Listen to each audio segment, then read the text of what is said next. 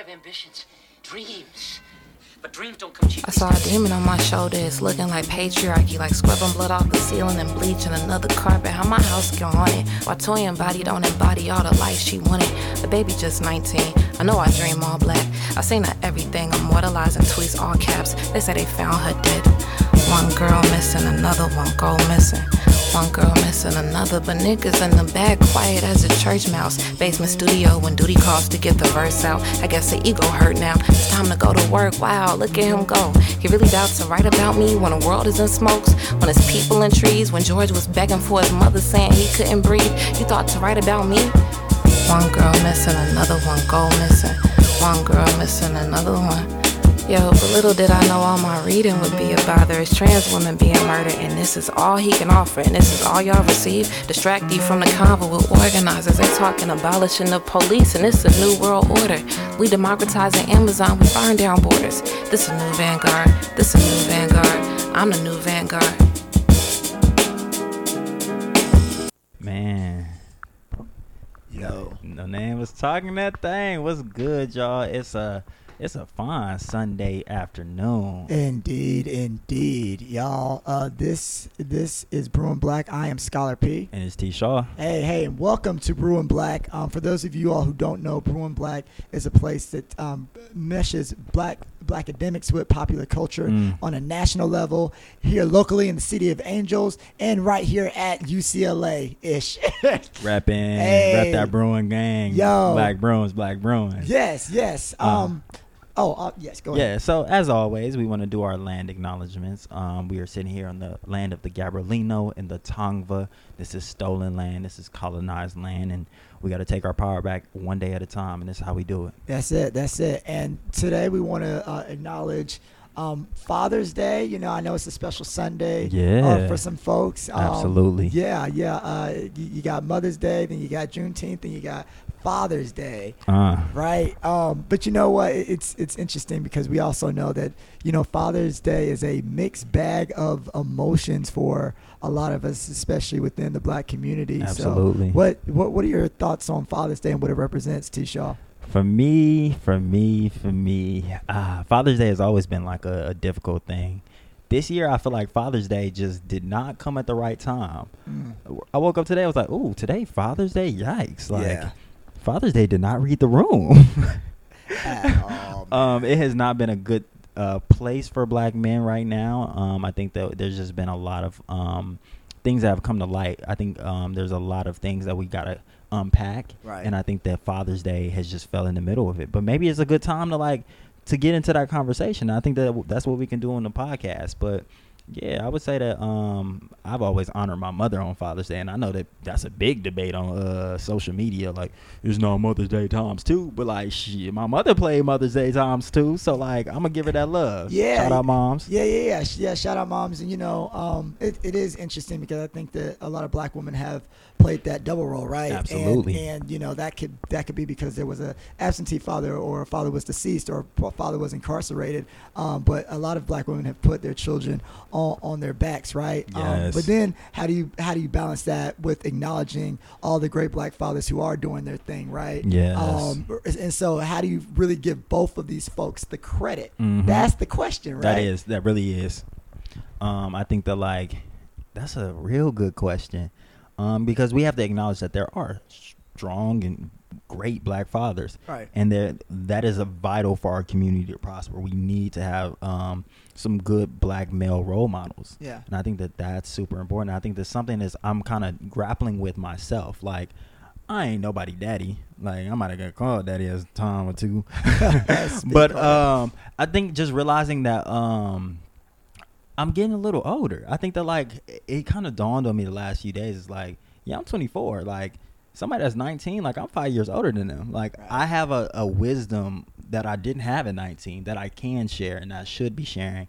And I think that like at least knowing in this like UCLA community, like I can give back. I think that that's important. Right. That I can do that. Yeah, yeah, and and today, you know, we definitely want to get really much into this idea of community accountability and mentorship. Um, Yeah. I would say for all the all the fathers out there who are doing their thing, um, thank y'all for doing your thing, or Yes. or you know, well, you know, and it's hard to say thank you because that's what you should be doing, right? Um, but I, what I'll also say is that if y'all got friends who are not being the best fathers, who are Mm. not being the best role models, once Mm. again, it's about accountability, Community How- accountability. How how how can you say to your your partner, your your boy today, hey man, have you checked up on your, your son or your daughter, your children? Have you sent in that child support check? Y- Or, or or shoot, help them help that brother get a job if, if they're struggling and they can't pay that child support. Yeah, Right? Like yeah. you know, there I think there are just so many ways to offer support to people who are who are trying or or uh, sort of whip people into shape who aren't trying yeah, absolutely. right? And so we, we definitely want to take take the time to say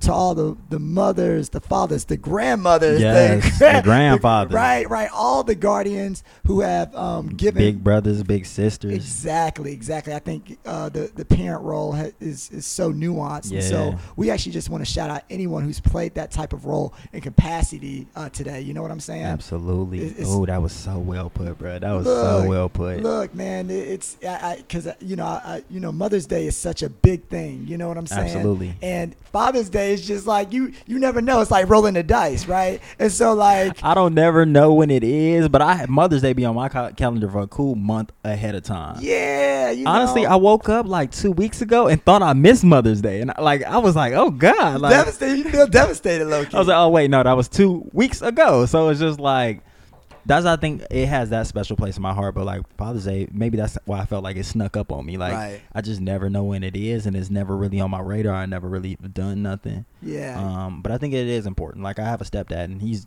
been a, a strong, vital s- sense of my life, and he just brought stability. And I think that like it is important, even though it is people's job and their role, but it's important to give those people their roses.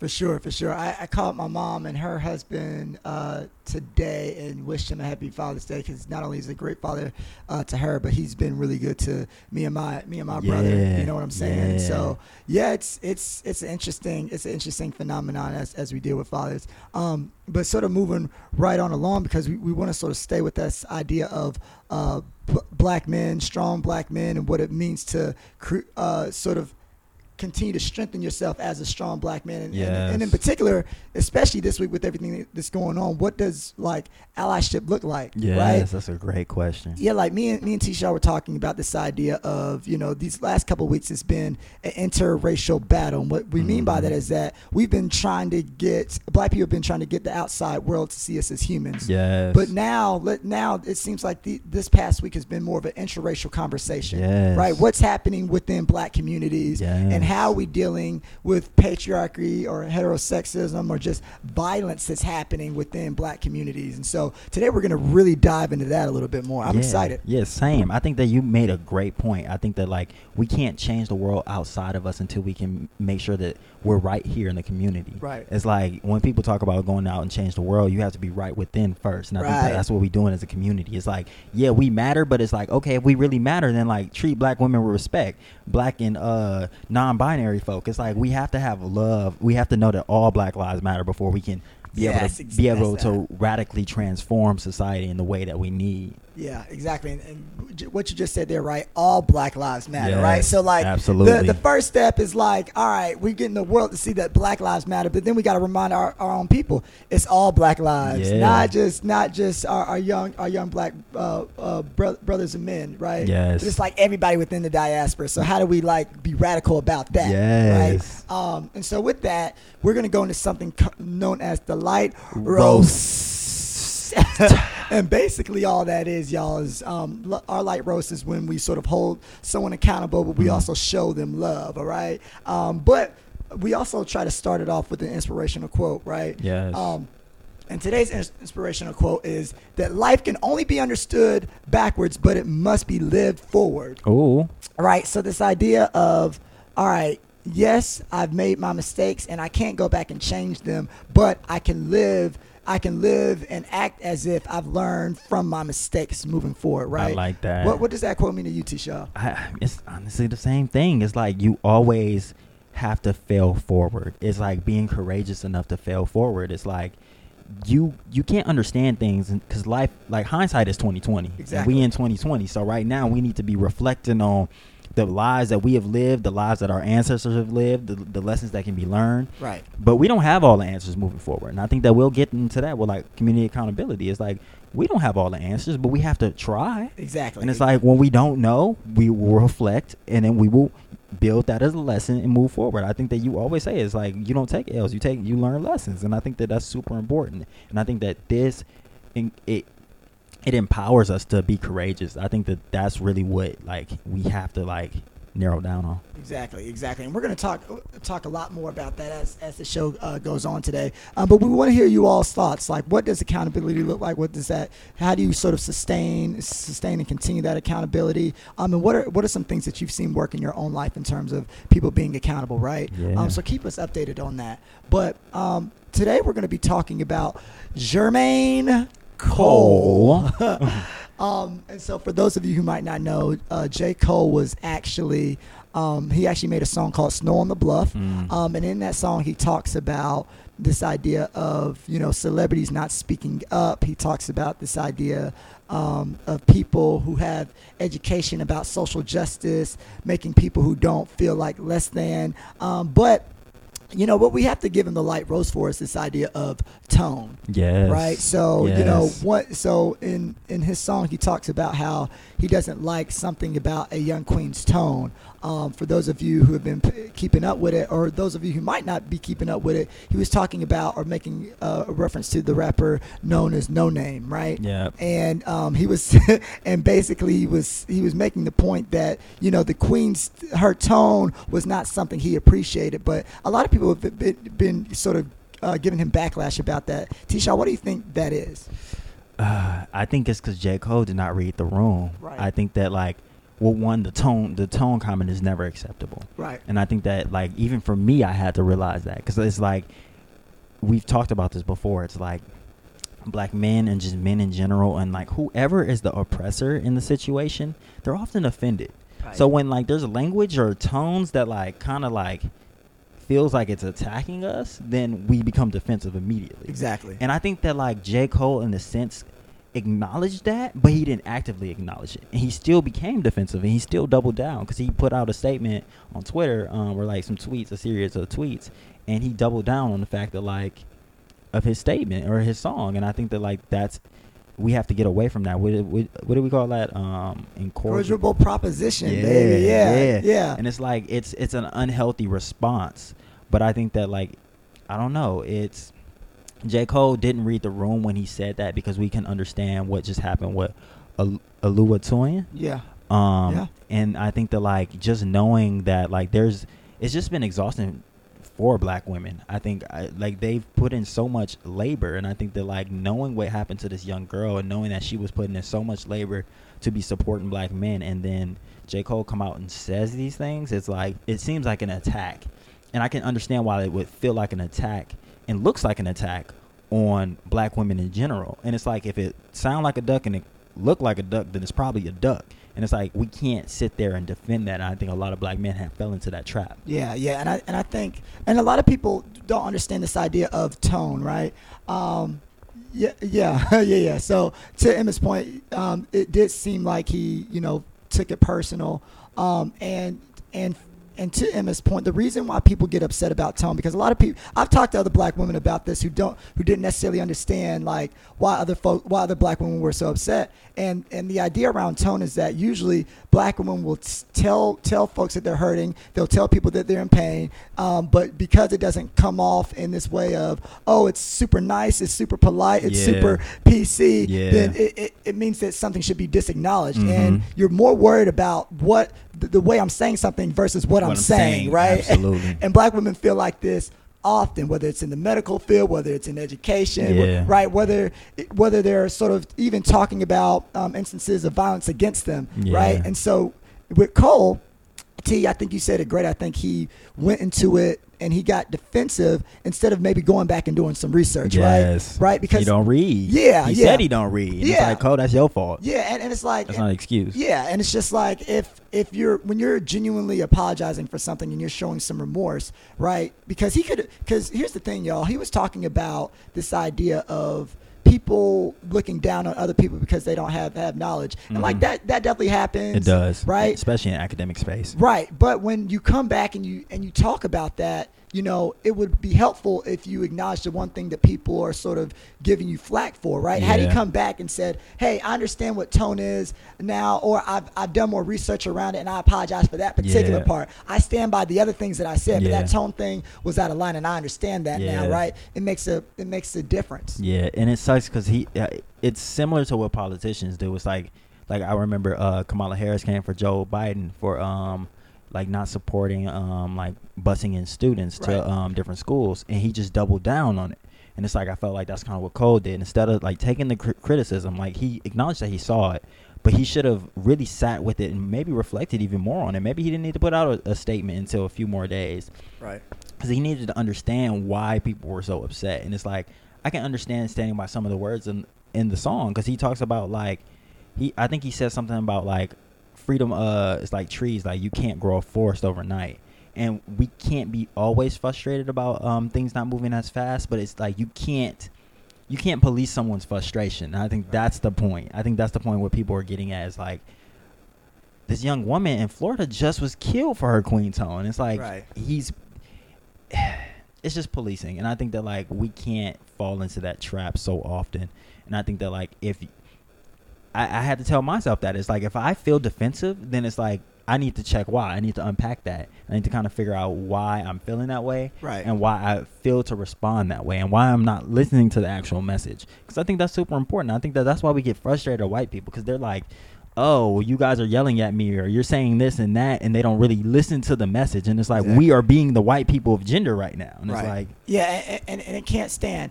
Um, what I will say, what I will say is that we're also in a position and in a place in society where when someone is critiqued, right? Yeah. There is a lack of of I guess conver- conversation versus flaming, right? Yeah, and absolutely. So, and so th- I think that and this is and this has nothing to do with with the tone tone argument, but like I think that a lot of celebrities are used to saying maybe one thing and they think they're saying the right thing, Yeah. and then Twitter will be like, "Fuck you! I hope you die. I hope your career is over." And that's something that has to be sort of acknowledged as well, right? Yes, And and, and for this, absolutely. there's a way to tell there's a way to tell Cole like, "Hey, like this is what tone means," because he obviously has no idea, yeah, right? yeah, yeah, yeah. Because I think I think that And that's not an excuse, though. I Right. think that we have to point that out. yeah, yeah, yeah, right, right. And and so it's it's one of those things where it's like, Cole, Cole, you do your research, but then also with Twitter, hold someone accountable, and and hold them accountable in a in a way that like acknowledges that you know that they're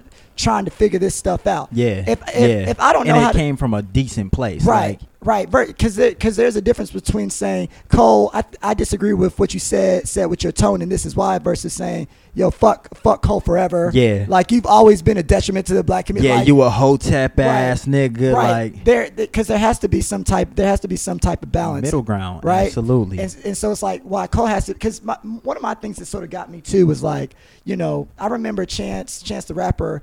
Um, he knows both Noname and J Cole, yeah, right? yeah. And they so- made a song together. Uh, warm enough. Right, That's right. my jam. So and, and so and he made a great point with Noname, and he was saying that it's not like black women's, you know, uh, responsibility to spoon feed you the information or the truth. Absolutely. And that- right, That, goes into that tone. right.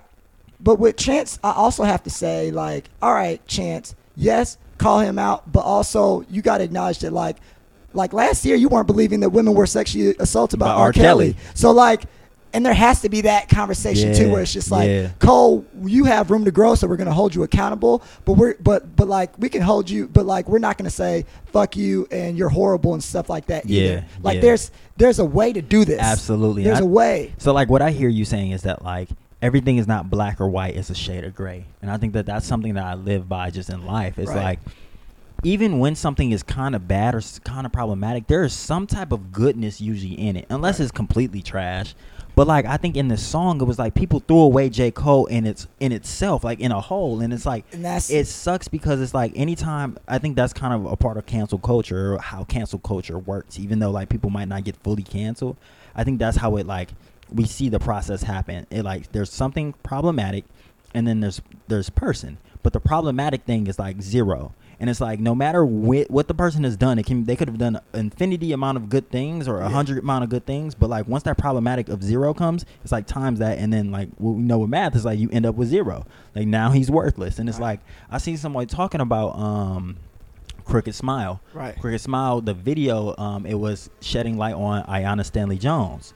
Um, it was a young girl that was killed in Detroit, or the No, no Not Ray, very similar to Breonna Taylor. Now, many people knew about that. I Right. didn't know about that, and that was kind of what put me in my Black Lives Matter bag. Like I got to understand more and more stuff.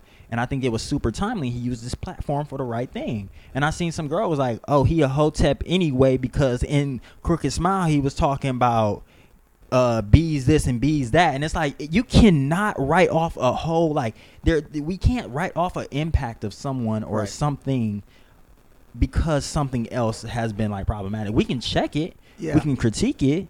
We can say you need to grow but we can't write off the whole the whole art that he's put out. Like all of this discography that's like put people on the right track. And i think that like what's the problem with him is that he is assuming that Noname is talking to the same group of people he is Right. and I think that's the most important part. That's a really good point. That's a really good point, right? Yeah, and it, and and my thing, my thing too is yeah, they're they're talking to two different audiences, and with it, and it's just it's interesting with with Cole because it's just like, like everyone has this thing where your your family members say things that you don't like, Yeah. but you don't throw them out with the bathwater. yeah, but some people do. Well, some yeah, some people do, right, right.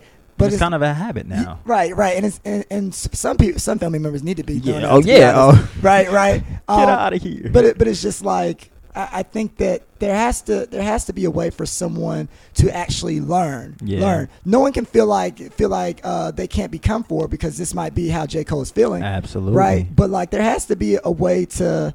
And I hate to, because I don't want it to make it make it seem like this is it's a tone thing. Like I, I but I, I want there to be a way for someone to say something, it be wrong, and for the community to say, "Hey, out of love, let me educate you." Yeah, yeah, Out of- absolutely. like as opposed to let me throw you all the way Mhm. out. hmm So Yeah, there's there's a middle ground to be had because I would also say that like what I've been hearing black women say a lot is like, why do I have to be the one to educate you? And I'm Mm. like, I get that. Like it's not your labor to do so, but like we can't write off somebody completely.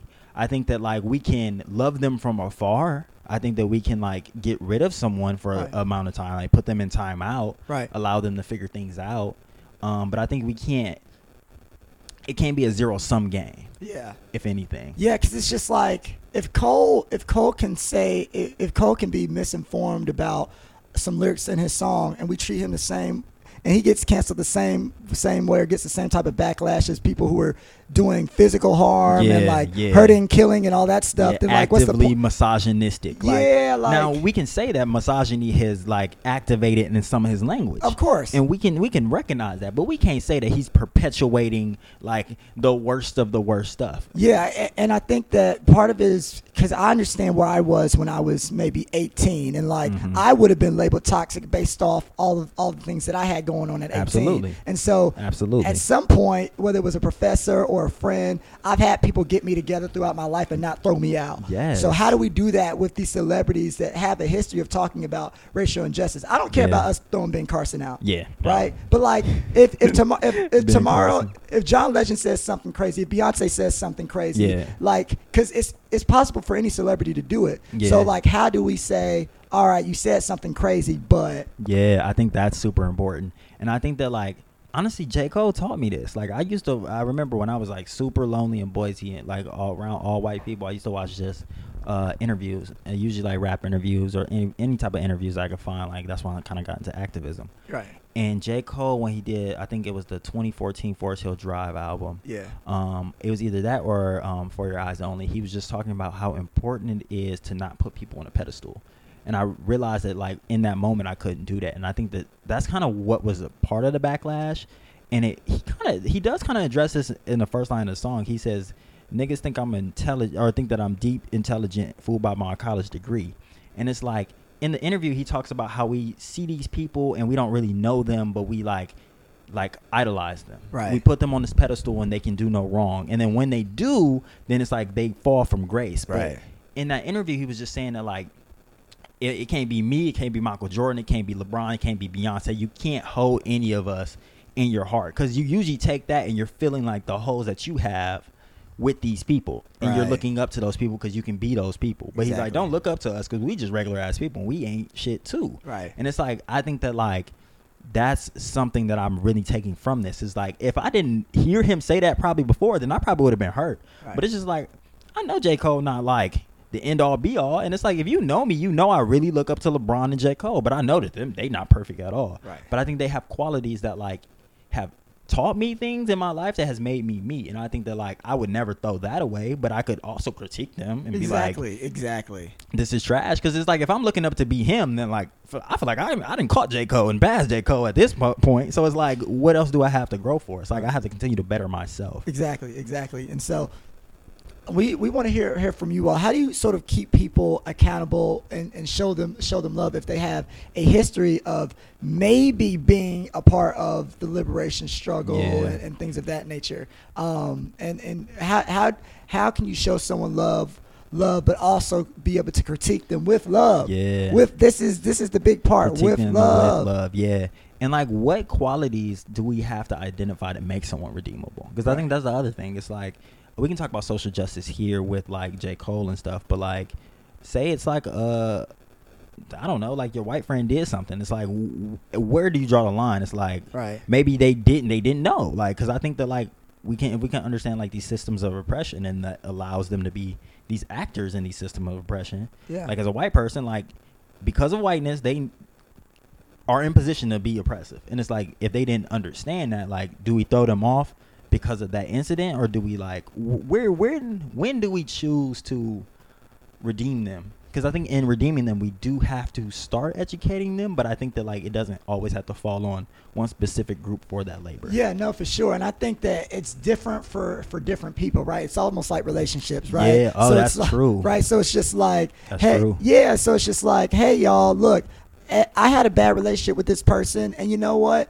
I'm not going to be the per- person to try to change change who they are and stuff like that because Yeah. they were toxic, they were dangerous, they were all this stuff. But you know what? Someone they met someone that someone really put something in their mind, and it grew and it blossomed, and now they're a much better Yes. person. I don't ever want to deal with them again. But somebody might. right? And they're better for the world now, which is great, right? Mhm. And so That's real. And, and I think it's about figuring that out and going with what feels right for you. That's there's, real. There's some fr- there, I got some white friends from back home. They had the Trump stuff. I unfollowed them immediately. Yeah. I have no interest in, in doing that because that's Yeah. not the labor I want to get involved with. Absolutely. But I got I got white friends at home who might be like, oh, let me pull that person to the side. Yeah. Right. I get that. So- I get that. It's like, yeah, like I guess it really comes down to a personal relationship. Because I had, I mean, we talked about this before, but I had a friend that would go to jail for me, and he supported Trump at some point, and it's just like he had to work through that, and he's no longer there. But it's like I could have thrown him away a long time ago, Right. but like.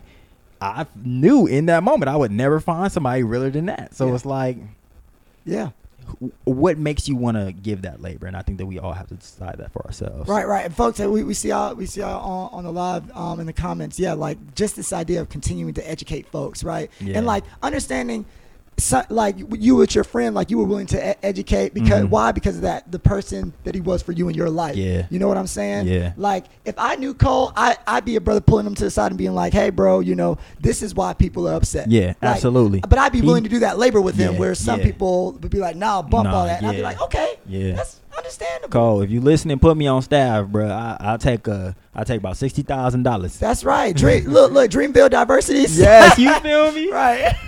um, Political educator and it. advisor. that's it. And so, um, just just going off that, one of the reasons that um, you know there was so much black uh, uh, backlash around J Cole's comments is because we have these sort of random acts of terror against black women, and it's happening from um, their own communities, from their own brothers who were supposed to love and cherish them, right? Yeah. Um, so uh, Oluwatoyin um, Salau was at, was this Black Lives uh, Matter activist who Mhm. was, I think, she was kidnapped and, and killed. Yeah, um, by- sexually assaulted. Exactly, exactly. Um, and so that that was something that was going on, and and J Cole said what he said in the midst of this going on. Days after. Right, and, and if you were listening to the, the Noname song we were playing at the beginning, she was saying, "All right, so you're talking about tone while this other stuff is going on." you're talking about tone while this all this other stuff is going on. Why don't you hold that brother accountable who like hurt o- Oluwatoyin, Mhm.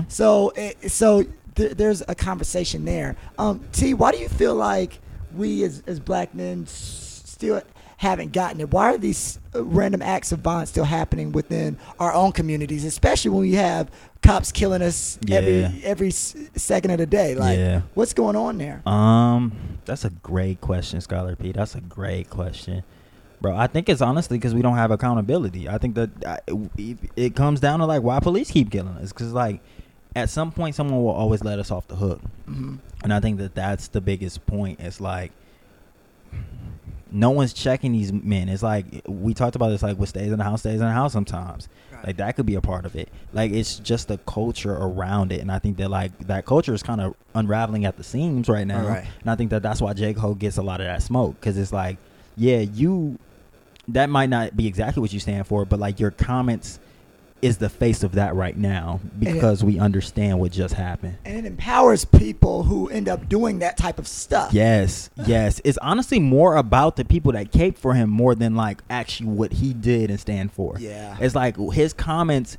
just like Trump's comments, rallied the Klan. He, Right. They it rallied the Hoteps. Yeah. And it's like that's Ooh. people are looking for something to stand behind to to degrade and to demean and to not support black women. And I think that like they're they're just looking for a reason to like be the leaders of the black community and the head of the black family. And I think that like those comments allow um and it empowers empowers. I think that was a great word. It empowers people to take that role that they're they're so vitally looking for, the Dr. Umars of the world. Ooh, jeez, oh, don't, don't give me. So, and, and for those of you who who might not know, um, because there, there are conversations like this, we um, there was a black woman, there was a black woman, and, and I, I forget her name, but there was a black woman who had this great definition of what a hotep is.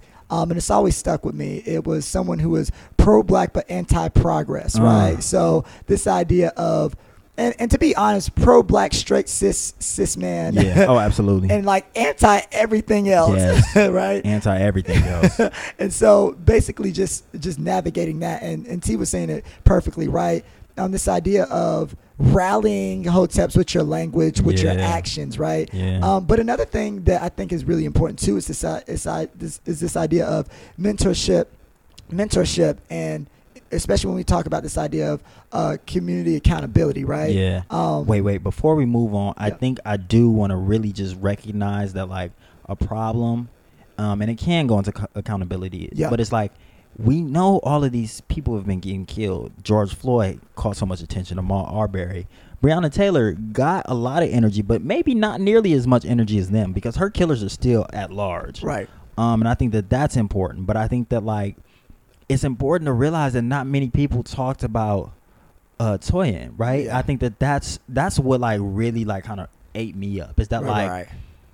oh, like y'all aren't really with it with it. Like y'all are Black Lives Matter in a way, but not like all these Black Lives Matter. And it's Right, right, like right. when it's it's a touchy subject. It, like I mean, a lot of women brought it up, but I didn't. I seen like you posted it. I posted it.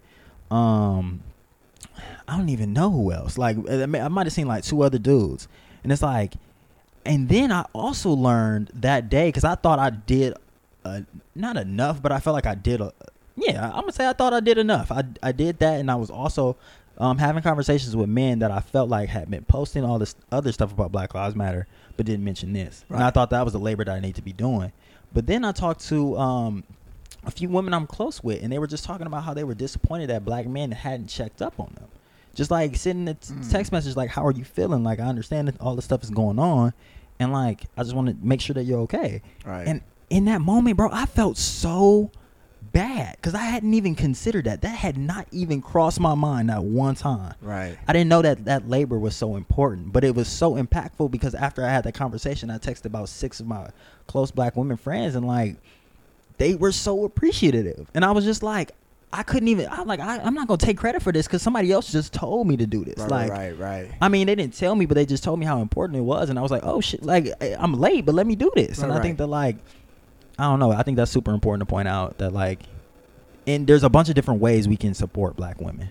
Yeah, no, and and I, I love I love it because I I didn't even think about that either. I think you get so caught up in like let's post, let's share about this, yeah, this yeah, story. like acknowledge it. Right. But that's like the bare minimum. Like the bar is so low, and I think that's what, bro. I damn near cried because I was Bro. like, I thought I did something, and I really didn't. Like, cause the bar is that low. yeah, yeah, It's crazy. and, and, and it's just like we and it's like you have these celebrities or you have these people who be, be sort of become sensationalized but it's like you also forget about the people who are in your life who are ex- still experiencing this yes. still experiencing harassment or violence and stuff like that and they're right beside you. It was it was just like when the R. Kelly stuff came out people started having conversations about black with black women in their own lives and they realized oh you've gone through this or you're going through this now and like I would have never thought thought to see it. Like I can I'll share a post that says cancel R. Kelly but like I'm not checking in on anybody. The people that are getting treated like the uh the survivors of R. Kelly. right right yeah and and I and I think that that really hits home Yeah, right there's so much more work to be done. Yeah, and so for for our listeners, right? Um, um, what what are the ways that, that you like to sort of be centered, and what are the ways that you that you sort of check up on people when things are, are going crazy? Because I've had that thought when like be it uh, Black Lives Matter stuff was going on. I'm like, dang, Yeah. I got some white friends that I wish would check up on me. You know what I'm Yeah, saying? yeah. Um, but That's a great point. Jeez, yeah, that's good. That's yeah. good. Because I mean, I thought I, I did the labor like as a TA. Like when I'm talking about like the black people that are being killed. Like I talked about Aiyana Stanley Jones. I talked about Breonna Taylor. Because it's like y'all can get the information on Ahmaud Arbery. Like all of that stuff is very mainstream. Right, right. So it's like if I got y'all writing letters to uh, these these cities officials for Breonna Taylor, then you'll naturally apply that to the black men because it's like we can protect the most vulnerable, then we are protecting all the people that are like above that. Right. Um, but like, yeah, just the bar is low, and I think So that yeah, that interpersonal stuff too, because it's like I think just forgetting, it's easy to forget that. Right, right. No, for sure, for sure. And and so um, we we also just you know wanted to take take some time to say you know to to the black black woman to anyone who identifies as LGBTQIA. Yeah. Like these these weeks have been just as crazy for y'all as it has has been for for the black community in general. And even more so. Right, right. And so be sure to, you know, if you want to comment, if you want to um, hit us up on our direct messages, um, if you need someone to vent to, you know, Yeah. li- you, this can be a space for it. You can hit us up on our on our DMs Yeah. um, because we, we want to know y'all stories and we want y'all to know that we're here for you all as as black men because we need to do our labor and our part there too. Absolutely, right? absolutely. And we're finding out, we're learning on Yeah. on on the way, like different ways that we can be supportive, and different ways that you need us to be supportive. Because that's the other thing. It's like I thought I was doing the, work, but I asked no black women like what they needed me to be doing. Right. And I think that that's important. It's like asking those questions. Right, right, and it, and it gets and, and it's so crazy because like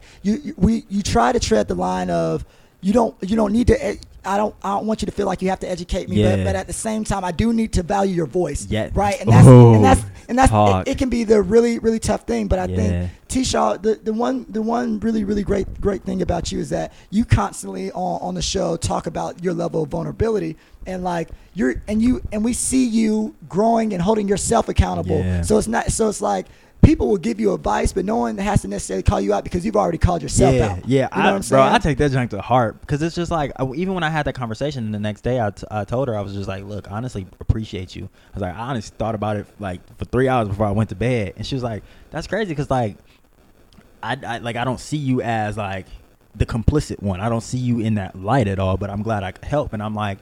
Yeah, I'm not complicit in the traditional sense, but it's like what Angela Davis says. It's like if I'm not being actively anti-sexist or anti-homophobic or anti whatever oppression that I fall into, then I am complicit because I'm not breaking that stuff down. It's like I can't, can, I just can't be comfortable, and I felt I felt I had been comfortable because I'm like I protect black women personally. I, I do these things, but I there's more of a role that I can take on. It's like once you master this, and it's like you need to be looking for more because Right. there's more work to be done. Right, and and even the concept of like mastering the side, mastering these like anti like sexist notions, right? Mhm. I think it's sort of like like like Angela Davis said, it's about this idea of a commitment. Yeah, right? You got to be oh. committed to getting up every day and being Yes. like, all right, what what have I done good for this, and what where can I grow, right? And being committed to that lifetime thing. And I think that a lot of times we do some trainings, like we go, we might go to a rally, but then like we don't, and but then we stop because we're like, I did my part. It's my checklist. Exactly, like I did it, but it's a process. Right. It's a constant process. Right, right. I think that was a great point. Yeah, like there has to be a maintenance of yourself, of yourself, and maintenance, accountability maintenance. Because you can revert at any point. You can always opt out, and I think that that's what you have to understand as an oppressor. Um, that you can always opt out. It's like white people. They're like, yeah, you went into this Black Lives Matter rally and you did all of this stuff for George Floyd, but like at any point you can be like, I don't know what these niggas talking about. Right, right, And and then you are just on the other side immediately, and it's just like I could have chose up on J Cole and been a hotep like Right, that right, quick, right. and it doesn't completely take away all the work you did, but it, it shows where your allegiance still lies. Like you- if you're not continuing to pick this side, then you're on the other side. Exactly, exactly. And so and so sort of going off that. So we talked about this idea of your personal account- accountability, but from a community standpoint, how do we do that? Oh, What so and we want to hear from you all too. How does a community of people um, keep someone accountable? So like, because and, and I'll, I'll sort of throw, throw Yeah, this yeah, stuff out here, off. right? So I remember being at my undergrad university, um, and and today I just feel like naming things. Okay, so like do that. Yeah, so like I, I was at Duke University. Shout out to all my Dukies, but Okay, one, one of the things that I was not proud of us with was um, when we were having conversations about things like sexual violence within the black community, right? And we would come to these forums, and like you would have black women talking about how sexual assault happens, and you would have other brothers literally standing up and say, "I just don't think it happens that much, or if at all," right? And so. Damn. I remember we had a speaker come and talk to us about this stuff, and she said something like, "Well, do you do you name them? Do you name the rapists? Do you like actually Oh. put them on Front Street?" And and for me, I start to think about, well, what does accountability within the black community look like when there is violence against any black person, yes, right? And and how and how do we do that? Because I think. I think T. Shaw, one of the big things is that, you know, black communities can sometimes be small, especially at a lot of these PWIs, right? Mhm. And it's just like, oh, that's my homeboy, that's Yep. my homegirl, that's, I you know know, him. He good dude. He good people. Right. And so, how do we start to keep each other accountable for these uh, acts of violence and acts of terror that, that happen between and amongst us? Yeah, I think that Scholar P, you really just was preaching. You really just was preaching, and I think that like naming those people and making it very explicit, I think that that's a very important thing to do. I was a part of this call yesterday, and I think that in, it depends on the space, time, and place. Right. Um, in that space, it might not have been the most productive because there are survivors in there, and they don't. They, they can be that can be triggering Right, right, right. but in some way shape or form there needs to be public knowledge of these abusers and then as a community we need to come to a consensus on how we should treat them like are we going to ostracize them are they going to be exiled how long are they going to be exiled depending on what they did and it's like what do we need in an apology? Because i think that that's something i've been seeing very recently in, in this uh, the black brewing community. There's a lot of people being exposed. Right. and there's a lot of people giving these these trash apologies. But it's like i don't also don't know if we know exactly what we're looking for in an apology. Because i think that that's why the apologies are terrible. Right. and they feel very performative because it's just like i don't think they know what they need to be apologizing for. And i think that that's a real start. It's like we need to understand what we're really asking for because I think that that's where we need to start thinking about reformative justice. And I think that it is such a revolutionary time right now. We were just talking about like how we're trying to transform society. Right, right, right. We're we're talking about defunding the police and getting away from these these institutions that like are supposed to bring justice, but we know that they're not. So we're re- really redefining what justice looks and feels like. Right. And I think that that's what community um, accountability is doing. It's like we need to understand what like justice will look like for us, and I think it is a case by case scenario. Right. But I think that there needs to be different ways that the community can handle it, and I think that making that explicit, allowing like letting them know that they're not welcome.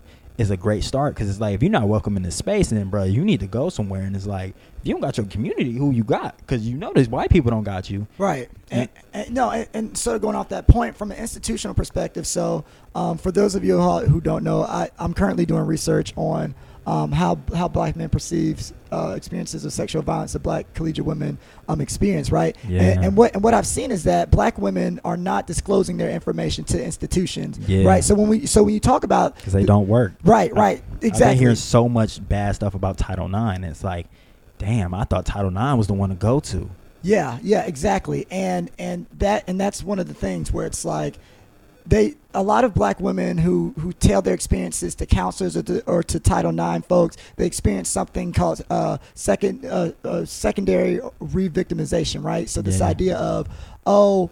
I don't even understand you. So when you're ex- uh, telling me about your experience with sexual assault, um, I'm going to sort of make assumptions about you based on your culture. Um, I'm Mhm. gonna I'm gonna shame you in some way, shape, or form. And that's what happens when black women report it to institutions, when they report it to hospitals, when they report it to police officers. All these people are, are sort of a, a part of that. And so this is why it's so important, T-Shaw, to your point, for black people to figure out within ourselves and amongst ourselves how do we we need a system because these other systems are not working. And until we can hold these other systems accountable, we need a way to, to really disrupt disrupt this this uh, culture of sexual violence amongst ourselves because we're brilliant enough to do it. Absolutely. Right? Talk that And so- and- And, we were talking yeah. about that black radical imagination, and that's Exactly. it starts at home, and then that it expands out. And I think that like we're in such a great place. And shout out to Vernon. He was talking about because a lot of these people's apologies end with butts, or they Right. they have some type of defensiveness. That's kind of what he's getting at. Right. And that was one of the apologies I seen today. Somebody talked about how uh, they were in a bad place and they was drinking a lot of alcohol and they lost memories of different times and things. And that's like you're looking for excuses. One guy was like, "Oh, he understood what he did was wrong, but she reciprocated some of um, his energy, so he thought that um, it was consensual." Right, right, right. And it's like, no, I don't think that like people just need to like if someone says this is how they feel, you have to just own up to all of it. You Right, can't put a but in it because I think that once you let a, a inkling of defensiveness into it, Right, you're right. trying to excuse that action. And it's like, no, like look, you did what you did. And it's like I had to learn that the hard way, not about like sexual assault or anything, but just like when I feel like I I did something wrong, somebody confronted me about something I did wrong, I would try to explain it. Like, oh, this is what I was thinking. This is, but like that's not what people are really looking for. They're just looking for accountability. Like, I will. I'm sorry that I did that. I'm sorry that like my actions, my you can't say I'm sorry that you feel this way about my actions. I'm sorry that my actions made you feel this way. You have to be an active actor in it. Like, I'm sorry that I did this that affected you Right. um and leave it at that like it, you don't need an explanation because i think that like really what i'm learning is that like even with j cole it's like you're no one can really judge your intentions Right. your intentions are only you and it's like you can try to explain them you could be lying who knows like there's no evidence of your intentions unless it's written down somewhere like Right.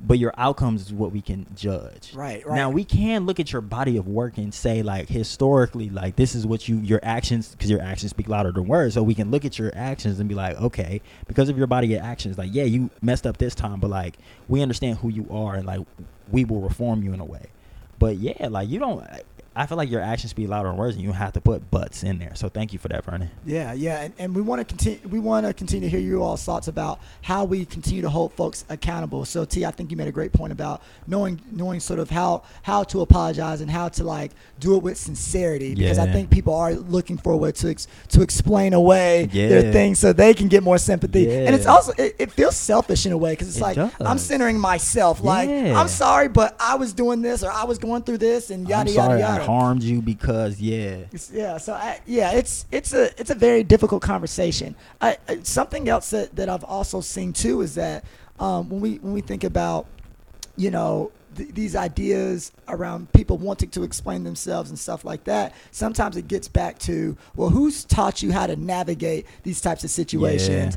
Uh, do you have mentors? Do you have folks who are who are saying, hey, do you, do do us as black men have people who can pull us to the side and say, hey, young brother, like this is what you're doing. This is why it's wrong. This is what you can do do to like perform to not even perform better but to be better Yeah, right? yeah. um, and i think that a lot of times we are sort of missing that right? yeah absolutely. I, um, I know that with, with some of my research, I've, I've also found that a, a lot of black men have mentors who love them and, tr- and protect them, but in the in that sense, sometimes the advice they give them makes makes black men a little bit less perceptive to instances of violence that black women face, Mm, right? they, they become enablers in a Right, way right, because the thing becomes I have to defend myself and other black men because Yeah. everyone's after the black man, Yeah. and it's like, centering the black man right, right, falls and- into that whole teppery Right, right. And so it, it's one of those things where we have to think about how do we start to get black men with other with other people who can say, "Hey, young brother, like this is how you sort of operate in this situation. This is how you genuinely apologize to Yeah. someone, right? This is how you like you are active, an active uh, person in your own reform. You know? Absolutely. And I think that in this moment, I would challenge us to step up into that role. Right. I think that like, um, I know you are are you on the low low with it, and this the first time you ever said where you went. So I'm a I'm a name drop for you. Like this man done went to Duke University. He didn't go on to Harvard. He is a Gates Millennium Scholar. He is someone that black men will and should and always will look up to. So it's like we are in position to really radically change like black men's perspectives, especially like the people that are under us. Right, like right. maybe not men our age because men have their little thing about peers and different things. But Right, like. I think people still look up to us from afar. But I think the younger men are actively looking for real role models. Right, right, right. And I think that there are so many black men that are in these role model positions that aren't vetted and they aren't good. So it's like this is what we preach and we practice it like on in our daily lives and like we we lead by example but i think Right. that like again we've gotten comfortable in that and i think that we have to kind of take one more step in like actively changing like the younger folk that's coming behind us Exactly, exactly, and and you know, just just like just like I was talking about people who want to say stuff here on the live or DM us for any for any young brothers who are like, hey, I think I've messed up. I think something has gone awry. Um, I am genuinely sorry. Or maybe you're saying, oh, I don't understand what's going on with this J Cole mess or Yeah. like something else. Yeah. Come talk with us because Yeah. on- once again, we're in the business of holding people accountable, Uh. but we do it through love. Yes. And and I think that because we understand how far that we've grown, we keep we, we hold ourselves accountable live on the show. Yeah. Oh, right? absolutely. Right. And and so we are growing with you. We are not perfect. Yeah. But I think that going back to, to T Shaw's point, it's not black black women's, it's not black trans folks or LGBTQIA folks to hold black straight men accountable for everything. Mhm. Sometimes it takes black straight men who are always holding themselves accountable Yeah. to say, "Hey, look, young brothers, come and let's have this conversation." This so how don't- you do it. Right, right. So you don't have to bring that energy to other folks. yeah also it's like wh- what was the quote um life can be understood backwards but must be lived forward Exactly. and it's like we have already done the bad stuff that you can avoid. Like, well, I, mean, I, I, I would say that we haven't been no sexual assaulters, Right, right. But I think that like we've been around enough to see these different things and Right. guide people past these things and look at our problematic natures and that we've grown from. It's like, Exactly. it- especially because I think that like because of the internet and different things now, like. Y'all have le- the, like the younger folk have much less chances. Like you should know better because the, the information is out there. But Right. back in the day, like we didn't really have that. Like 16, 17, I like I could say like inappropriate things. Of course. And it's like because I didn't know better. But it's like now that the information is out there, you're hold, held to that standard. It's like, be. but we've lived the experience and we have the information, so we can be able to like provide that stuff. Right, right, exactly, exactly. And so once again, you know, if you if folks have questions or if someone wants to talk or even debate it out with us, Yeah. I I would I would love I would love for that conversation to happen uh, via via our DMs DMs because this is it's about actively being there. And T Shaw, you made a great point about like just like we're we're sometimes we forget about the black women who might be around us. Yeah. um, and and the black trans and LGBTQIA folks around us. Sometimes we might forget about those black young brothers Yeah. who are like they could be on the verge of doing something crazy because Yeah. like.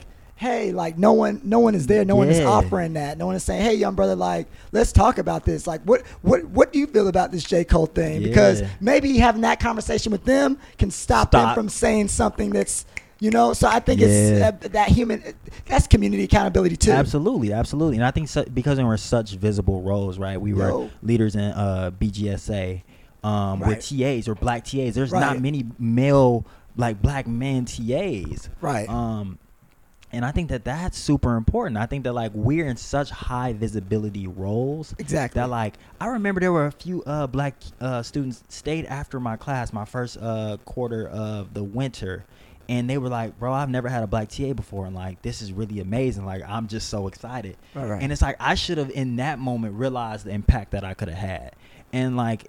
I didn't take advantage of it. So like now I'm working retroactively to make up for that. It's like I'm not technically on campus anymore, but there's some young black dudes that like I do trust that I do believe that like care and want to protect black women. It's like I should I told them I would be willing to be an advisor for them and help them through this growing process because I think that like it's important and I wish I was a part of something like that. So like let me help y'all make thing that y'all need to see in this community. Right. And I think that it also, I think really what we should talk about too is like how we as black men or just like individuals like are complicit in some of these actions too. Because I think when people are charged with like sexual assault or um, just anything, like it can be harassment, it can be throughout the spectrum. And I think that like we have a a nature to cape for these people. Like, oh no, he a good dude. Like I like, and maybe not even saying that we don't believe you, but it's just like, oh yeah, he did do this. We acknowledge he did this, but like, I'ma still be friends with him. Do you think that's complicit? Yeah. So yes, and I think it goes. I think there's another action too, because it, it doesn't even have to be caping. It can be about what you don't say. Because like just like white people, we talk about white Oh, people and silence is violence. important. But like you know, me me and T T have had conversation conversations. There was a young man who was who was accused of uh, beating uh, of hurting a woman, and um, you know, I was I was slow to pause. 'cause I, like I knew the person. Um, not very well, but I had no idea what was going on. Yeah. But but it doesn't take me knowing what was going on to say, dang, like like man, I believe you, I affirm you.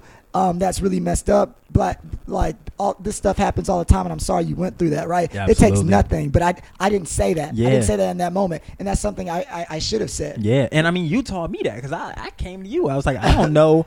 I was like, Like- bro, like I don't, I didn't know what to do about the situation, so I just was like, it's none of my business. right. I also, it wasn't like I'm not an active agent in that Right. community, so it's just like, but I, I should have been, and that's the other thing. It's just like I had chosen not to be active in that, Right. so then I had chosen to like kind of stay on the fringes. But it was just like you made such a great point. It's like who would do that, and like why would you not? Like even if it's kind of sporadic or erratic, like why would you not believe it?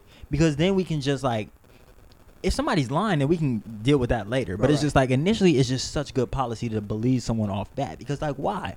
Why would somebody wait two years to say these things? Exactly. Like why would somebody come with all these receipts and it like not be truly like And you know, but here, here, here's the thing, too. I think in that situation, what was crazy because, and I'm thinking about it now, is that like, imagine if both of us would have said something, right? All right, Vernon. Uh, uh, imagine if both of us would have said something, and maybe we don't know anything about the situation, Yeah. but maybe all the guys who did know about the situation would have said, "Oh, I know, I know." T, he's saying something. Yeah. Let me say something. Or Yeah. I've, or I've seen this dude asking around like, "Let me, let me go say, I, I can say something now." Yeah. Right. And like the people who who we might have been able to rally Yeah, had we absolutely. said something. because it just takes a little courage. Yeah. it just takes a little courage, and like someone has to be able to take that first step, and like that's what a leader is. And I think we're in leadership roles, and we have to be able to take that responsibility. And I think that that is us holding ourselves accountable moving forward. Right, right. And so, folks, folks, for everyone who's who's uh, in the live, um, tell us about some of the things that um, your mentors ha- have done to make you sort of like a better person. Um, what in terms of like accountability and things like that. How have your mentors helped you sort of take it to the next level um, in terms of treating people better and being more aware of what's going on with folks? Because I think that's that's a really really big thing, and we have to start thinking about ways ways to you know just be more involved and more sort of on the ground with that. You know what I'm yeah, saying? absolutely. Yeah, yeah. And so um, I, I- I think I think another thing that you, you know is, is also very interesting too is um, you know to, to sort of make it a little bit more lighthearted.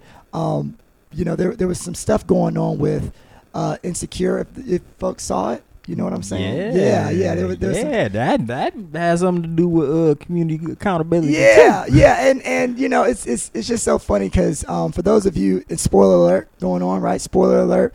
Um, Lawrence from Insecure, um, he and Condola, who who was you know his ex girlfriend, they were together, right? Mm.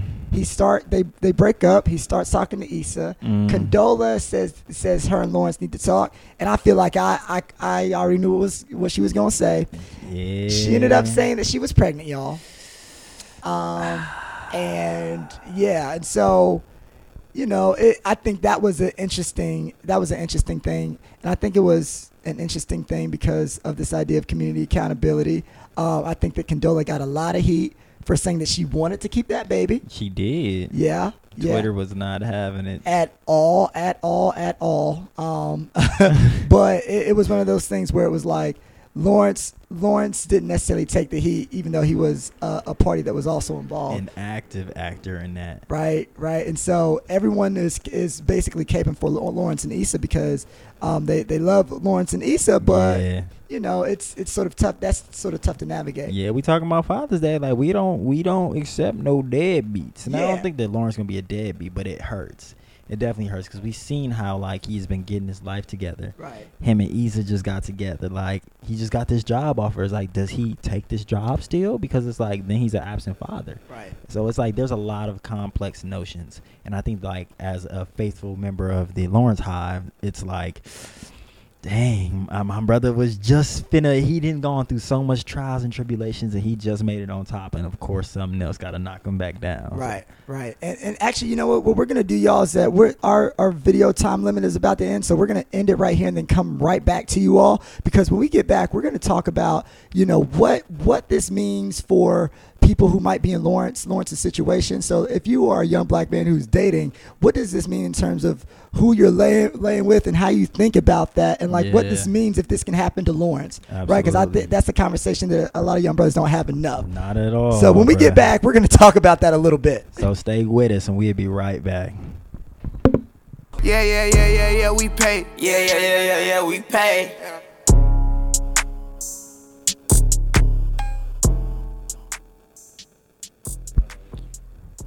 Yo, yo, yo, we back, we back, we back. Thank you for joining us. Thank you for sticking with us.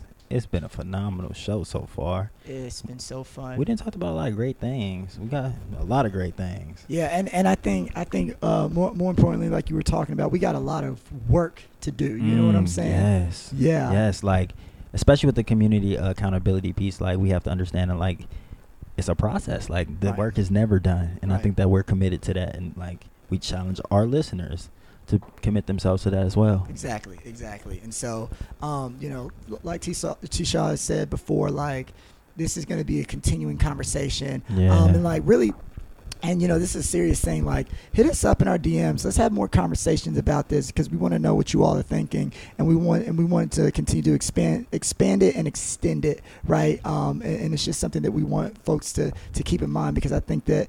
You know, if we're all keeping each other accountable constantly, then that's when we have the potential to really grow. You know, Absolutely. Yeah. So you know who we need to hold accountable, Scholar P? who? Lawrence. Oh man, oh, man, oh jeez, man, bro. jeez. Okay, look, look. So I'm gonna get my little toxicity out first. Okay, because yeah. I was a part of the people that, at least mentally and through my uh, interpersonal relationships, was Aaron Condola out.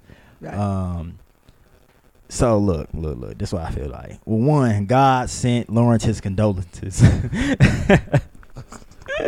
oh, I had to get that one out. Okay, but Oh, look, I just feel like it's dirty because Condola treated my man Lawrence dirty. I think the thing that really rubs me the wrong way is that like she told Lawrence yeah, that he invited himself to her Thanksgiving thing right. after they had like such a good time and all that. right. And I think that like that rubbed me the wrong way because we're adults. right. And like he technically did. He said like, "Do you want me to come?" Uh, that is in a way inviting himself. But she, as an adult, should have said no. I like she could have said no. She could have lied. There's a bunch of different ways she could have got out of him coming. Right. Right. Cause he just was like, "Oh, like oh, like should I come?" Right. And I like naturally, I probably would have done that. But then it's just like after the fact, she tells him that, and he takes it bad, of course, because he like, I just invited myself, like, like that's crazy to hear. Right. okay. And it's like, okay, he invited himself to your Thanksgiving. you invited yourself to his baby. Mm, yeah, I, yeah, I I feel you. It's it's really crazy because for me, yeah, th- th- there's that, there's that, and a lot of people have been getting upset because they felt like, girl, you didn't even, you don't want Lawrence like exactly like that. You don't want him seriously, but you want, but you want to have him in your life for the, rest, of your life. Because you want to have his baby, and it's like you're. It's But like, you didn't want him at your Thanksgiving thing. Right. Right. That's what, like, But- you, you, he family. You making him family, but he wasn't family then. Like, right, come right. on, like you're willing to use my DNA, but you you didn't even want me. but That's that's that's cool. That's cool. You want my DNA long term, but not. m- Okay, so it, there's there's there's a thing there, right? Um, and we then gotta talk about being safe because Lawrence, like, we holding you accountable. Like, bro, how'd you get in that position? Well, I think that's the scary thing. And my and some of my friends, uh, shout out to Benet and Ta- Taylor, uh, we were having a conversation about this on the beach the other day, and they were saying, well, he's they said that they were careful, but like that doesn't necessarily mean that they use protection. It might have meant that the True. pullout game was True. was they were trying with the pullout game. True. Um, and so I that hit home for me because you because been there? You been there? it, well, it, you know, when I I think that a lot of young men, we got to look at Lawrence and be like, man, this can really happen. It could be, uh, and, and like, Yeah. and because you you all got to think about this now. that the Condola is pregnant, right? That means that wherever she goes in, in life, she can move to Timbuktu. Mm. Lawrence has to now think about that. He has to Mm. now say, "Am I going? Am I willing to do that?" Right? Yeah. And this is no. He could have. He could be with Issa and have kids, but now he's also always going to be split, right? Yep. So it's just like it- it's it's one of those things where young brothers, you have to start thinking about the people that you're laying with, and you got to be able to ask yourself if this goes wrong, That's that's a real question, right? bruh. That, cause that's what that's what hit me. That's what hit me. I'm not even out there in the streets super super heavy, but like Are you out on the streets? hey, look back back in my younger days, back in my younger days when I was out there in the streets. feel. You know what I'm saying? Any like you, these are conversations that men have to have in their heads, right? Absolutely, absolutely, bruh. It's crazy because I've I've had a condom on and pulled out and really thought about it for a week, like really stressed out. And I like I understand that I was like, oh, like I was just. I think it's because I, I had two friends that had kids, so Right. it just was like, bro, I'm 19, I cannot be in this position. Yeah. And now that I'm older, I'm like, I, I'm much like I feel like I'm I'm doing better with that. Right, right, right. Um, but I think that it's true. Like you have to understand that like somebody that you're sleeping with could be pregnant, and like you have to be actively like the people that you are. You have to be comfortable with that possibility. But they he was comfortable with being with her. right. Like he he they were they, they were in a relationship. So I think that like people you're in a relationship with, you have to like ask yourself that initial question like could I have a child with them? Yeah, and like I, I always I don't know why, but like I just have an issue with with dudes who are like, oh, I'm gonna just not not use protection because if I have a baby, so what? Like I have multiple, which you know, because my ah, thing is, with everybody? well, like the future or what, ab- what about what about like their significant significant other? Like, do you think that that's different? What, I- I what, know- uh, not not having protected sex? yeah, No, I think I think you're a lot safer. Um, but but but it's also the the point of everyone probably has exes where they're like, oh, if me and that person had a baby, that wouldn't be lit right now. You know what I'm saying? So it's like it, it's always it's always the risk, and and you and you gotta be, and as long as you're okay with that risk, it's fine. Any Ah. anyone any person that I've dated exclusively, Yeah. I've been like, if I wouldn't like it, but like if you got pregnant right now, like I could deal with it. absolutely. Right? Like, I could do this better than like with just some under rando. Right, but I will say, anytime that I've I've had unprotected sex, it has never been a logical thing. It has never been something I should have done, and those women could could have had my children, and then where would I be? Ah, so like, so yeah. I, and I think the Lawrence thing is a great conversation for brothers because she said raw dog is the best dog. Right. You're not lying, Hey, hey, bro. You're not. yeah, you're not lying, you're not lying, but you got to be okay with the puppies. Yeah. you got to be okay with the puppies. That was a bar. So like and so and some folks we're we're okay with the puppies and some I'm not at a place in my life where I'm okay with any puppies. Puppies, nah. And so you and so these are things that you that we I think especially as, as brothers we gotta think about. Sisters too. Just Yeah. you know. honestly, look, the thing is, so I, I really believe, I really, I'm on the same page as you, because it's like I really am abstinent unless I'm in a relationship for the most part, because it's like if I'm being trill. if I'm being, if I'm keeping Let- it a bean, yeah, just keep it a bean. Keeping it a bean Keep right it a bean, man. This Condom sex is trash. It's trash. It's important. I like. I, I'm. I, y'all can sponsor. I can get sponsored by Trojan for sure. But like, I would much rather not. And if I'm in a relationship, then I feel like usually there's some type of birth control. There's a, there's a few other methods that were being used, Right. and it's like yeah, I'm cool with that. But like, i- it's a conversation with my partner, and I guess it's also understood that like, if this does happen, I will be there. But also, I would say that a lot of the women I've messed with, um, are pro-choice, and they have let me know that very uh explicitly and very clearly. And I think that again, it's their body and their choice, and I think that like it was Condola's body and her choice. Um, so yeah, Yeah, and it's like, look, man, and look, I, I- I know it's not just men in this situation, right? but like, y'all, this one hit me in my heart and my soul, and I, and it's like, young young brothers, look, because because I and, and I only and I'll say this to young brothers especially because I think that a lot of times men more so than women, I would say, think only think only with with their head that's not this one. Mm. and I think that a lot of time I think that a lot of times um, you know, it, it's one of these things where and, and tonight I, I think you're right. I think a lot of people are afraid of commitment, but a lot of people do random things with random people just because they want to or they, or they feel it. And sometimes they Yeah. and like I know for me, I've done random things with random people and and have not used protection. Why? Because I was I was out of my mind. I was out of my whole mind. And like I, that person could have my child right now, and I'm with them for the rest of my life. Be hot. right? And and for all the young brothers out there, because this is this is that active mentorship yeah, you got to think with more than just your sex drive. Yeah, You got to think with more than just your sex drive. This stuff is serious. Lawrence was happy. He was in love. He was about to move on with his life, and now someone else controls that. Mm. Now someone else controls that. Mm. Brothers, th- brothers, you got to think about this. And I only say this because once again, I think women women are way I've seen women be way more responsible and not think with only only their sex drive, right? I've seen women be mature. Even if they like someone, like they're not just thinking about their sex drive. But I've seen brothers do something with anyone just because they want to have sex. absolutely. And now you got, and now you're now you're with someone who's toxic for you. Yes, right. And absolutely. the rest of your life, and that should scare you. That's that's worse than any horror movie. yeah, Like, yeah. This is forever. worse than any horror movie. You're dramatic, I- but you're not wrong. it's it's crazy. You're it's not wrong. It's crazy. And I think that that goes into community accountability too, because it's just like we know we know men that just be like trying to like mess with anybody, just like fuck on anybody, and it's like one that's harmful, and two it's like especially if they're not using protection, like that's how things spread and stuff, and like I think conversation, yeah, that's a whole nother conversation. But I think that like it's that lack of commitment that uh Tanaya was talking about.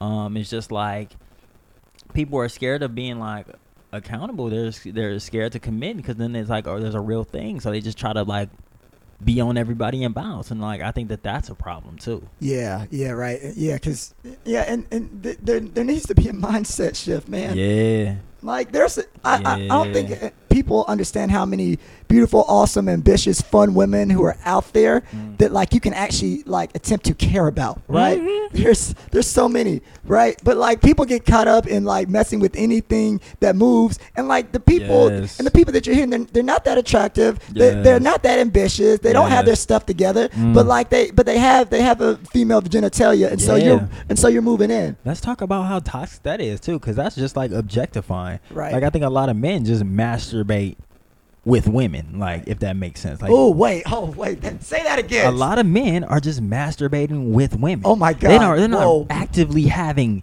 like sex and they're not like they're not it's not a, a, a thing. It's not like a, a dialogue. They're just Oh getting a nut. Whoa. And like that is real. And it's like it, if we can understand that, then we understand that like men don't really value women a lot of the time. They just trying to get a nut and they just don't want to use Pamela. Like they don't want to use their hand. Like wow. so it's so what you're saying is it's a completely selfish process that you're roping someone into. Yeah. Oh my God. Absolutely. And putting Oh them at God. harm and putting them at risk. And I think that like I just know so many dudes like that, but I also fell into that when I was like in high school. Like I remember uh like this is me exposing myself, but like I gotta show you how much I grow. Like um I wanted to say when we all graduated high school, it was like, all right, who gonna get the most girls in the summer before we start college? Yeah. It's like how many y'all gonna hit? And it's like it's disgusting to think about, but it was really like it's real though. yeah, like it's real though. Bro, I, I got one. Where y'all at? Where y'all at? And it was like niggas really took pride in that, and Yeah. like I was niggas, Yeah. and I will hold on to that. But it's like I know that like that shit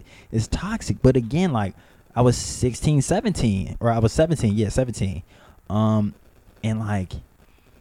I, I've grown from that. But if it if social media was out by then, like if it was really how it was now, I don't know if like I would be here now. Right, right. And, you know what? Since you were vulnerable, I'm gonna be vulnerable too. I've, I've definitely, you know, you know, it's two, three a.m. Someone's called up, or I've called someone and be like, "Oh, like I want you to come through," and they'll be like, "Tell me this, tell me this." I'm like, and it was just, it was just, mount, it was verbal labor that I didn't Yeah. care. Like I didn't, Yeah. I didn't mean. I'm gonna just say it. all this stuff that Yeah. you want me to say. Yeah, so like we, I, I've I've grown too. I don't I don't really do that do that anymore. Um, but but it masturbate. That's crazy. That is crazy. Bro, I thought about this one time because it was just like, honestly, it was about me because I was like, I was out of a relationship. It was maybe like two years ago. I was out of relationship and I was just like, bro, like I'm really trying to like mess with somebody right now, but I was just like, why? Like I was like, I was thinking about texting somebody that like I knew liked me, and I like I could like I could hit, and it was just like,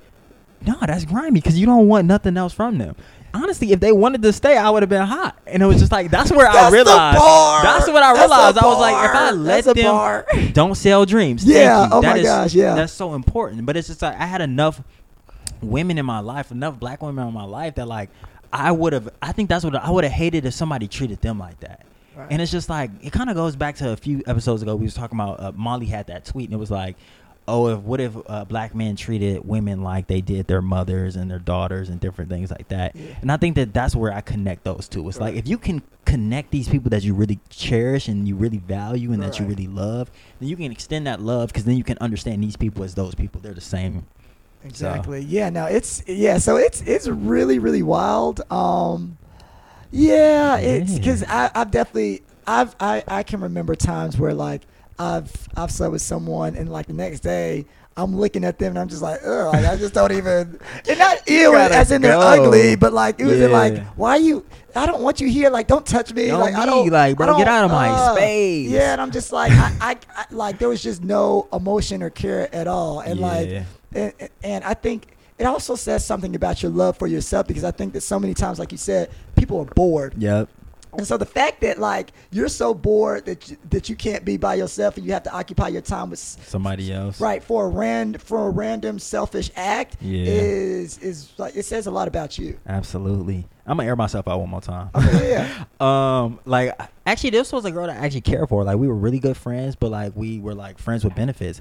But it was like I didn't really ever want her to stay over, and she would like try to stay as long as she could, and I would just make up random excuses why like she had to go. Right. And one time, I really had no excuse, so I lied and said I had to pick somebody up from the airport. So I walked out with her, got in my car, drove around the block, and pulled right back up. And I was like, "Bro, I gotta stop, bro. Like, this is trash, Oh, my bro. This yeah. is yeah, no, that was probably yeah. yeah. Hey, hey, we're and we're all going through. We all learn. Yeah. Yeah. no, I'm. Hey, hey, man, I've, I've, I haven't drove around the block, but I've, I've, you know, out. Let me, let me, let me. You know, we being vulnerable. I have literally had women come to my house before, and and lied and and then told them, hey, like I'm sleepy, I'm tired. I remember this this one girl. She came to visit me, and because I wanted to mess with someone else, that that girl slept in her car for hours as I and and I just left Oh, to hang out with someone who was like down the street. Oh, geez. I remember I had to walk to a 7-Eleven and like and the and the girl was in her car, so I had to like sneak past it.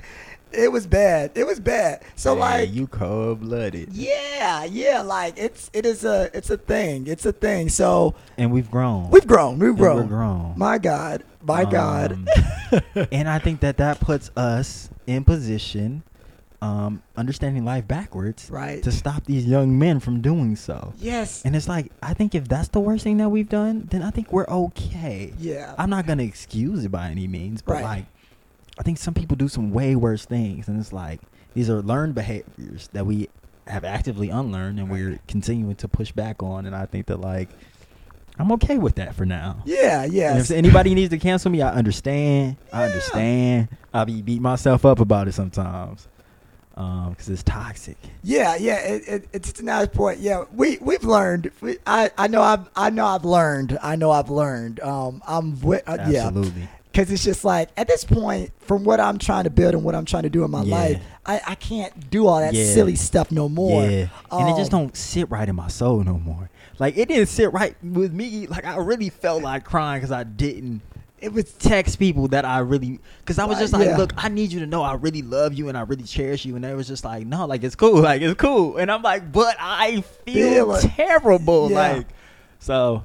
Yeah, I think I'm in a much better place. Um, just like loving people, because I think I love myself, but it's just like I didn't extend that love to everyone as much as I should have. Mm-hmm. Um, like that's taking advantage of people um, in a lot of different ways, and I think that like it's like if I I used to think that like oh if they've kind of opted into it, then it's like it's their fault. Not not they fault, but like oh she know that like because I was like she knew that we were friends with benefits, but I think she liked me more than like that, and I just allowed her to, and I think that's Right. a problem. Right, exactly, exactly. And so, um, to, to uh, you know, as we continue to think about this, you know, just um, for all of our young brothers out there, um, really just start to think about um, how. Our old brothers too. Yeah. Oh, yeah. Thank you. Thank you. Because some. of- Oh man, that's a whole nother conversation.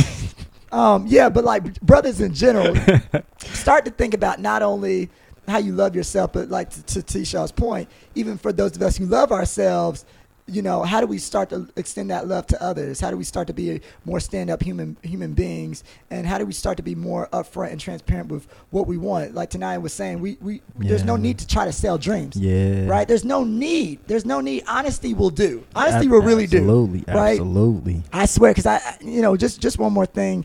Thing. Um, I remember back back in my younger days, I was I was in a situation where I had just broken up with someone, and um, I was like, oh, I can't be honest with people about what I want because then I won't get what I want, right? Yep. And the funny Amen. part was, I started being honest with people, and people were cool. They were like, oh, you're honest. This is what it is. And like, no problems. I'm still Yeah. cool with those people to this day. Absolutely. Because you were honest. Yeah. Even the know? girl I drove off on, like, we still cool. We good peoples. Like, I mean, Yeah. like, I should have been, I guess, a little bit more transparent. She, Right, right, she knew right. we, we had active conversations. I mean, it's kind of something you talk about. Is always actively checking in. And I think that's important. But I think that was like one of the first times I would actively like try that. Right. And it worked. Yeah, yeah. So, so it's it's just one of those things, y'all, where it's like being honest with you're never lying to yourself, and then and then that growth is when you can do that and extend that What to other others. people. Yes. right. right? Yes. Um, and so, um, continue to uh, hit us up about that on, via D- DMs, via this this live chat. Um, and as we're we're wrapping up, we're, we want to sort of uh, do something called uh, spotlight. Yep. And our spotlight is when we acknowledge some someone or, or something that's uh, good that's happening in the community. And so. Um, for those of you all who don't know, um, reparations is something that black people have been talking about for a while. So, um, reparations gets back to this idea of how do you repay people um, for and, and repair the damages um, that slavery has had structurally, mentally, emotionally, and physically on black people. Um, and so, on, on June 12th, the California Assembly actually uh, approved uh, the bill AB 3121, um, and it's a rep- reparations bill. And so they're Mm. basically going to be creating a committee to talk about what reparations uh, look like and, and what and what that actually looks like um, for people in I think San Diego. Okay. Um, and hopefully they could come up with a model um, that can maybe be applied to other cities and other countries, right? And this and and this goes back to what we were talking about last week, where it's like, how do we build off this momentum? Yes. Right. So reparations has always been something that's been teased out, but like, Mhm. how can we start to actually execute that? Right. Absolutely. Yeah. Yeah, I'm excited for that because there's been something in the House that's been trying to get passed. It's called uh, HR 40. Ah. Um, it's supposed to be doing the same thing, building some type of committee to think through like what reparations could look like. But I mean, I, I think that this is cool because it's happening on a state level and more of a local level. And it's like Right. once you build that infrastructure, it's kind of like we talk about the black community. Once you can build an infrastructure, you can apply it to a larger audience. And I think that this is such a great first step. And I want y'all to know that I'm for reparations for all black people. That is me personally. That's it. That's it. Um, I am not with that the ADOS folk. Um, because I know there's been conversations about like, oh, it needs to be American descendants of slaves that like um are getting these reparations, and like I think that that is silly because we can't we can't even think about uh just we can't limit it to slavery because racism isn't limited to slavery. Right, It's right. its inception, but like I think that people even in Nigeria now are suffering from the same consequences that we did with slavery. Like they were colonized as much as we were. We were just we were created. We were the colony in the United States, but like they stole all of our riches and stole all of our land. So it's just like if we understand that, like also white people don't give two hoots about if you Nigerian, uh, Caribbean, Haitian, Ethiopian, Right. African American, you black to them, and you finna get this smoke. So it's like there's no point of building that division. But I think that those people that do s- subscribe to ADOS, like uh, what's his name, Tariq Nasheed and them, they don't really want uh liberation for all black people. They want to compete with white people. They want to be the black elite that are seen as um, valuable as Right. the whites, and I think that that's um, a problem, and like that will hinder real transformative growth. Right, right. And so to to T. Shaw's point, right? So um, we got to think through this, and, and we want to know what your what um, you think about reparations and what reparations for all Black people, like Tisha was saying, would look like for you, right? Mhm. So whether it's our African brothers, our Caribbean brothers and sisters, um, uh, our brothers and sisters who might even be from Europe who come here and live, you know what I'm saying? Like, how, what does that look like for for all of us, right? So Mhm. hit us up in our DMs, comment on on, on the live, and think through that, um, right? Because it, it's something that it's a conversation that is really long overdue. Yeah, uh, at least 400 absolutely. years, at Mm. least. But you know, Mm. you know, we digress. Yeah, and Um, also shout out to uh, what's his name, Keedron Bryant, Yes, the young black man. He's the young black, man. doing the best all I can. Yeah, Belham just got him a little uh contract, right? Yeah, yeah. So, so for those of you all who don't know, uh, so uh, Keedron uh, Bryant, go look him up. He is the young young man who did a viral video singing about his experiences as a black man, do- do- doing all that he can, Uh-huh. and he actually got signed to Warner Brothers. Um, and, and this is and it's really significant for us because a lot of times we've seen we've seen white folks take our culture and get signed by uh, record labels and companies for doing Mhm. things that black people usually get scrutinized scrutinized for. So Mhm. for this man to be singing about this young brother to be singing about his liberation, to, be, thinking, to be singing about his pain and his real lived experience, and for people to say we appreciate that, and now we're gonna take take you to the next level. Get your that- bag, young That's man. right. That's right. That's something to be excited about. Um, Yes. yeah, Do yeah. that So thing, young black man. Yes. Do that thing. that's it. Keedron Bryant. Keedron. That's K E E D R O N Bryant. So Yup, say my man name. yes, yes. So um, y'all, it's it's been a really great show. Yeah, It's it's been, been really good. show, bro. Like I, every time, I'm just so happy at the end of it. And I'm actually, I'm gonna get this. This is me holding myself accountable. I'm gonna get the last episode out. I'm gonna get this episode out tonight. Awesome, awesome. Yeah, and, and you'll be seeing um, some clips um, from across the week um, go up, and we're going to be posting it uh, more consistently. Um, I, I got some, I got different types of content uh, coming out for y'all, so it's, it's going to be a really fun time because we want to continue to extend this conversation. Um, and you know, for those of you all who've been tuning in, um, you know, if there's anyone that you feel like would you know be be helped by these conversations, because we all want to push each other. Yep. You know, this is open for all black people to come in, Yep. talk, debate with each other, right? And so anytime you're coming to Brewing Black and our IG Live, if you got people that you feel like would benefit from this, bring them along, invite them along, and let's have that conversation. Absolutely. We are just facilitating conversation. This is a dialogue, though. We want to hear what y'all think. Um, and we're just trying to join the conversations and help inform a little of the conversations that are already happening across the our, our community, whether that be in a Exactly. barber shop, on social media, in the classroom. I think that that's the power of this show that we can we can tap into all these conversations and kind of bring them all together because it's all part of our community. Exactly, exactly. And so, So yeah, Yeah. I would say that like before we close, like we it's important that we say her name. So Toyin Salau. yeah. I think that that's super important. That's something that we want to drive home. Um, we wanted to have some black women on the show, um, so we can have their voices. And I, I thank you tonight, and I thank you Shu for joining, as well as Right. the other black women that were on here earlier. Exactly. Um, because like even though that you we couldn't actively hear your voice right here, we heard you through um the screen, right? And I think that like we will definitely work to get um some women on the show, especially when we're talking about these things.